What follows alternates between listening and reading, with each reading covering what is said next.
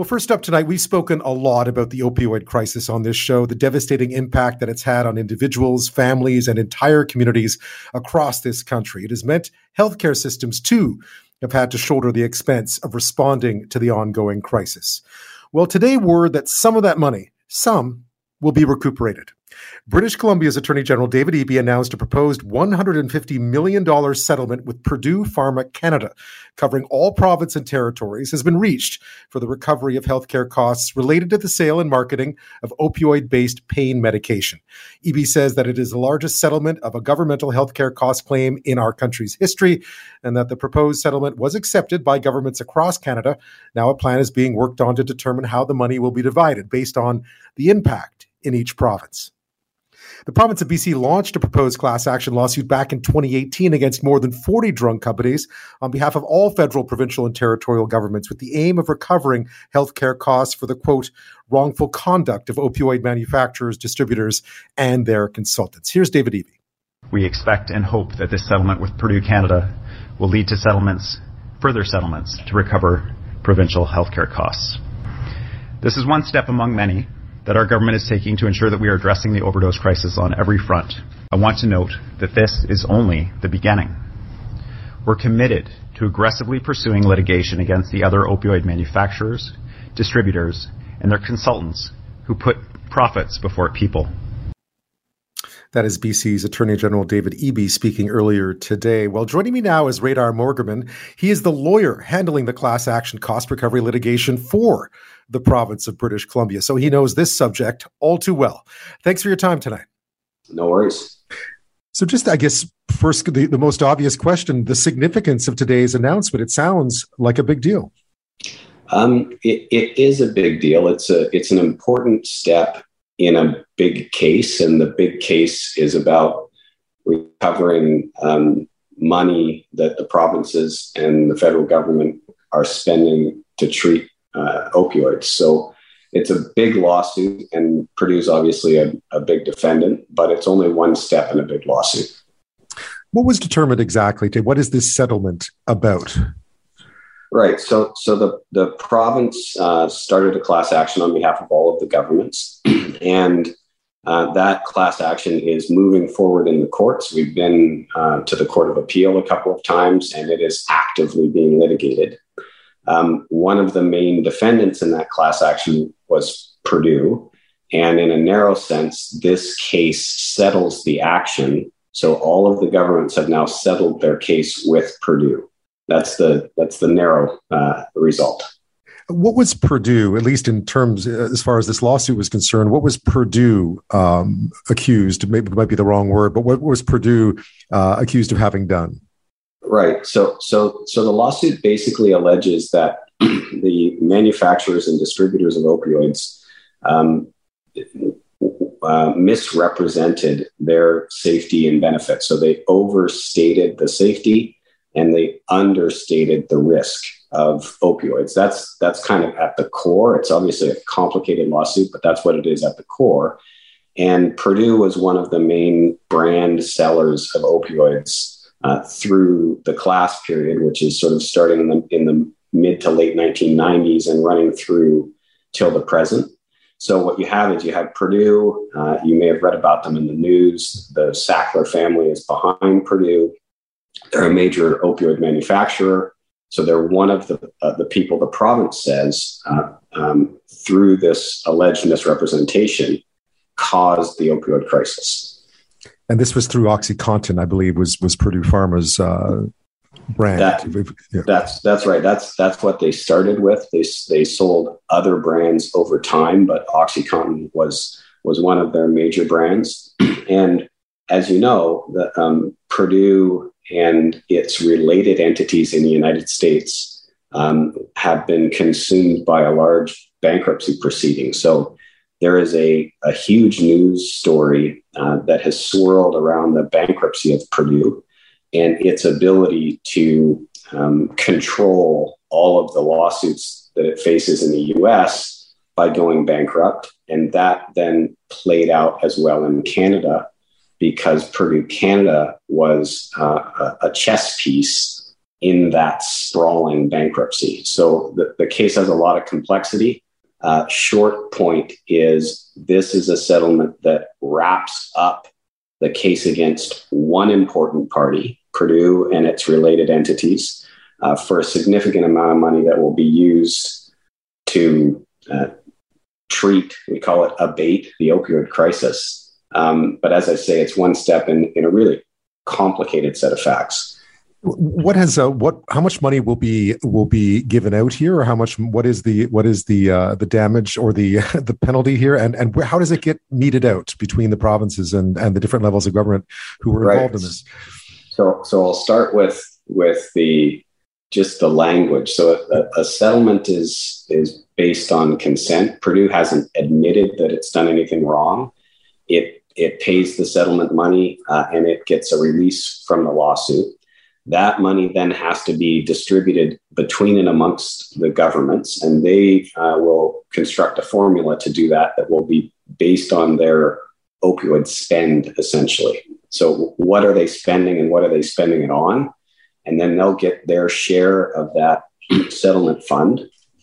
Um, and then, uh, and this again is an important point the governments are going to address this crisis with or without money from the industry. Uh, this is a really important crisis. Uh, as you know, it's a it's a it's it's I don't I'm looking for the right words, but yeah, I mean public health emer- epidemic. Right? Yeah, it's public health emergency has been used, right? Yeah. That's yeah, yeah, and so and so what it what it means is the governments are going to be looking after it whether they whether they recover or not.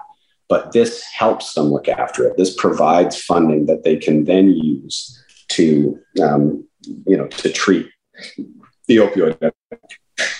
Uh, 150 million sounds like a lot of money. I know that in terms of just the overall amount of damages that were being sought, it's actually quite small, and it certainly doesn't match the amount of money the different healthcare systems are spending coping or trying to deal with the opioid crisis. Uh, how does how did you how does that figure reach the 150 million? Right. So so that's a that is a really good question because as you point out, the overall cost of the crisis uh, across governments is likely measured in the many billions and 150 million dollars is not many billions of dollars. I think two two observations on how you reach a settlement. Uh, one is um, you do the best you can in the circumstances that you have. So you have to assess how strong your case is. You have to figure out whether the bankruptcy is going to potentially wash your case out and, and you might get nothing because you're competing with other entities. So this is a compromise. You you figure out how strong your case is. You you you then get the most that you can in the circumstances, and these are very difficult circumstances. So that's sort of one piece of the answer. The other piece of the answer is $50 million is a lot of money. It is it will be used to treat the crisis. And then the third piece of the answer is only one of the defendants. So there are other large manufacturers and there are large distributor defendants. And so we are getting cooperation from Purdue, use that to pursue all of the other defendants and hopefully increase the pie I'm speaking with Reidar Mogerman. He's the lawyer handling the class action cost recovery litigation for the province of BC. The province today announced a $150 million proposed settlement with Purdue Pharma Canada, covering all provinces and territories uh, to recover healthcare costs related to the sale and marketing of opioid based pain medication. When we come back, a bit more about what lies ahead, as um, Reidar Mogerman has pointed out, this is just one small piece of a much larger puzzle, a much larger um, legal legal foray. And uh, we'll talk about where this heads next after this. My guest is Reidar Mogerman. He's the lawyer handling the class action cost recovery litigation for the province of BC. There was an announcement today from David Eby, uh, the Gen- Attorney General of British Columbia, about a $150 million proposed settlement with Purdue Pharma Canada, covering all provinces and territories um, that has been reached for recovery of healthcare costs related to the sale and marketing of opioid based medication, pain medication. Uh, we've been discussing what this means. It is a big deal. Um, uh, it's certainly, certainly money that will be divvied up between between the provinces to help pay for treatment uh, and handling of the opioid crisis in this country, but just a small piece of a much larger puzzle. So, what happens now? As you mentioned, this this is a good first step uh, in this process, but it is, as you pointed out, a much larger process when it comes to the provinces trying to recoup some of these costs that they've been spending on uh, opioid addiction or opioid crisis related healthcare costs. So, so, that's exactly right. The, the lawsuit, if you think of it in the groups of people who are named, you have the brand name manufacturers, and that are companies like Purdue or, or Janssen, uh, Johnson and Johnson's subsidiary um, or related company. Then you have um, uh, generic manufacturers like Teva or Apotex, and then you have distributors like McKesson. And within the opioid industry, each one of those groups uh, is alleged to have played a role in setting in motion the crisis. Uh, you also have the consultants to those people. So, in the United States, for example, there was discussion about a consulting firm called McKinsey, who has done a bunch of work with various people, uh, allegedly opening doors and reducing uh, the barriers that used to exist uh, to the use of opioids. And all of that uh, all of all of that litigation uh, is currently in the class action in BC. Um, we are actively litigating it. I was in the Court of Appeal for three days uh, in early June, having arguments about the shape of the case, and and we'll have arguments about the constitutional reach of the class actions legislation. We'll have arguments about class certification. And if we win all of that, we'll have a trial and the trial will determine who did what and whether it was wrongful. And if it's wrongful, how much do they have to pay? Uh, along the way, just not to cut you off, but along the way, uh, uh, uh, and I've, I've said this to all of the defendants, the governments um, are rational and will settle if the settlements are rational. Um, because this crisis is clear and present, and money in hand to treat the crisis now is worth a lot to the governments you've compared this in the past to things that folks might be more familiar with. Uh, I think a lot of people are familiar with the opioid crisis, but you compared it to, uh, I think, or, or at least um, likened it in the past to sort of mass public injury uh, actions against things such as tobacco and asbestos. Absolutely. Uh, this this case is in that tradition, and like the tobacco litigation, there's special legislation that's been passed by the government to help facilitate the case, make it possible uh, one of the things about the tobacco litigation that we're trying to avoid in this case is it has been running for, uh, I think, nearly 20 years. Um, and in this case, we're really trying to put our running shoes on and move quickly, understanding the limits that we face in, in the legal system. Uh, you can't force something beyond its natural pace, but you can push it as hard as you can. So it is a crisis. The opioid crisis is a crisis like tobacco or like asbestos. In, in fact, it is in many ways more insidious because of the loop that addiction creates and the destruction that addiction causes beyond just the individuals into society. So, to, to take that, then this settlement today, uh, as a first step, what does it represent? What might kind of impact may it have on the broader effort? Um, so, I, th- I think I'll, I'll, again break this into numbers in my head just because it's easier to answer that way.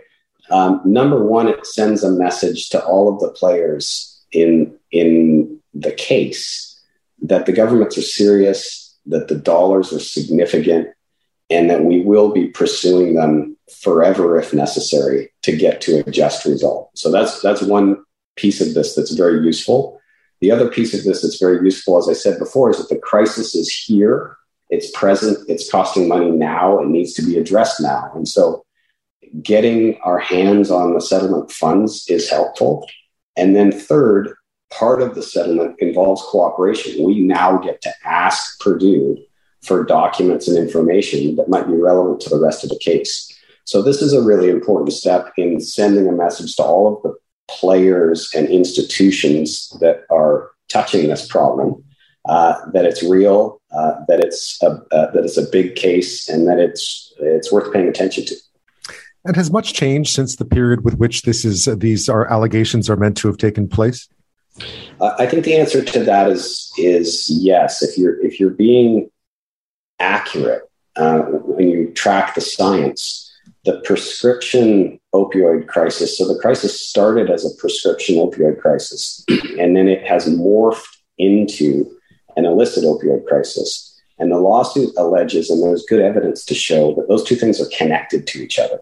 That the only reason we have the illicit the illicit crisis is because of the prescription crisis. But you have to be really accurate and careful in how you're describing things because the the current immediate cause on the street is more the illicit drug than the prescription drug. But allegedly, and there's and there's good arguments for this, and hopefully we'll have a trial about it one day. It's the prescription drugs that caused the monster that's now um, swallowing people through the illicit drugs. Reidar Mogerman, thank you so much for uh, for explaining uh, this case, and I gather this is just uh, the first step. It shall continue. Thank you so much for your time tonight. It is. Thank you very much.